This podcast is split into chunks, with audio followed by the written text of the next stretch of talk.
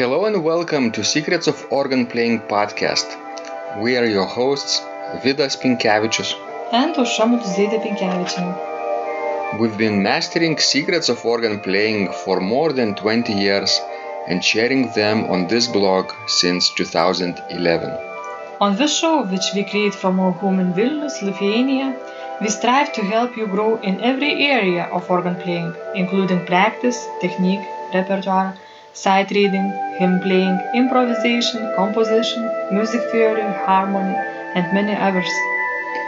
Our hope is to help you become a complete musician or what we call as total organist.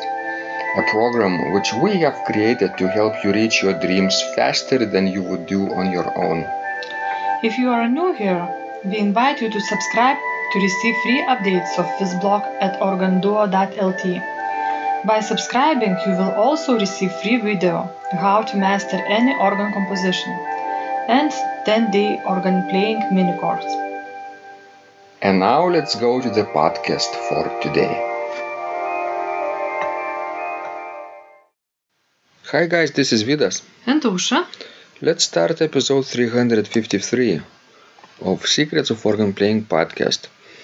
This question was sent by Jonathan. He writes Memorizing a three voice piece. I'm not sure how best to do this. I've been memorizing a phrase at a time, then gradually stringing them together. Any suggestions? This seems like a good idea, right? yes, that's how I was taught, you know, when I was studying at school. That you need to memorize two measures and then add next two measures, and you know, two measures it is a phrase. Mm-hmm. So, but um, really, memorization is probably the hardest thing for me, and I have struggled with it for many, many years.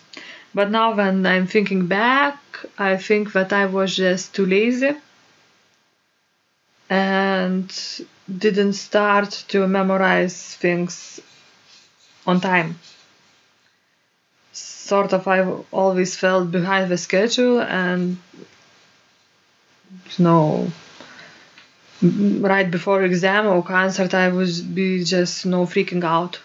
Wait, you said you were too lazy? I thought I was the lazy one. Well yes, back at school I was lazy too. Wow. Not about everything but about memorization, yes. Somehow I always know procrastinated this thing, starting to memorize pieces. Maybe that's because nobody really told you the technique how to do No. I just was too lazy because if you would spend enough time with it, you wouldn't have such a struggle. Of course, there are different techniques, but you have also you know to know your structure of a piece, how it's put together, and all these things. But but definitely there is no technique which will teach you to memorize things without putting effort into it. Yet. Maybe later you will have like um, photographic memory and then you can Well, memorize I think away. what kind of memory you have since your birth, that that you have, and if you don't have, you know, such a memory, photographic memory, you will not develop it. It's not as easy. Remember how electronic organs sometimes have MIDI capabilities and sometimes you can uh, play a piece of music and record at the same time and then push the button and the organ will play play back for you you can actually listen from the pews So, what? maybe What about? in the future we will have some kind of um, memory card inserted in our brains I and- hope that not. and then we don't need to memorize everything will be in the cloud But right now, if we still have to memorize some things, I would suggest for you, you know, to analyze the piece that you are working on, and you have to memorize it. because this is the thing that I didn't do when I was a child, and I think that's a big mistake that nobody taught me to do this. So you need to know what form is your piece written in. You need to know the tonal structure of it. And then, of course, you need to do that memorization thing. And I would do it in phrases. Learn two measures, then add another two measures, and then another two measures, and repeat everything from the beginning. And uh, I think then when you actually perform it, you will have no trouble. And when playing, you really need to know in which exact spot you are at the right moment. Because sometimes when we are playing from memory, we just let things happen. Hmm And it works sometimes and it works well sometimes, but not always. Because suddenly, if you will think about something, you might slip and you might lose the the general flow and then you will not have idea where you are and what are you playing. Have you had such experience before with this? Many times. So That's why I started improvising. so that I could play something even though I would forget what's written on the page. yes, and I think you know playing from memory I still have this nightmare time after time. That I'm back in the school and I have to play, you know, exam and you know I just don't remember a thing. My nightmare is that I have to play an exam and I don't even know the music. Well, I have that with organ recitals, this nightmare that I'm sitting at the organ bench and I hear that bell towers are already, you know, ringing, Uh-huh. and it means that I have to start my recital to play. And I look at the music rack and I don't recognize these pieces at all, or I recognize them and these are like, you know, massive organ compositions that I have played either you know many years ago or haven't played at all. Reger, Yes, Reger and all these you know big long compositions. my recent nightmare was that I had I had missed um, a piano exam of my student, and now I myself have to play that exam. Instead of him, Instead that's a funny dream. But I guess it wasn't funny when you dreamed about it. No, just yesterday, last night, I, I, I had a dream that I went to the school and sort of it was a meeting of piano teachers. And I, in that, in the middle of that dream, I understood that I'm no longer a teacher there, Excellent. and I told everyone. Excellent. But in general, do you think when talking about organ music and memorization of organ music, do you think it's it's helpful and it's a good practice, you know, to memorize things and to play to perform from memory or not? What is your opinion? It depends on your goals. If you want to play just a few pieces perfectly, then yes. But if you want to play a lot of pieces, then it really slows down the process. It, it actually doesn't help with your uh, sight reading skills. And you lose that ability to, to read many mus- musical compositions uh, fluently if you just memorize things. Uh, it's it's really good for blind people, for example.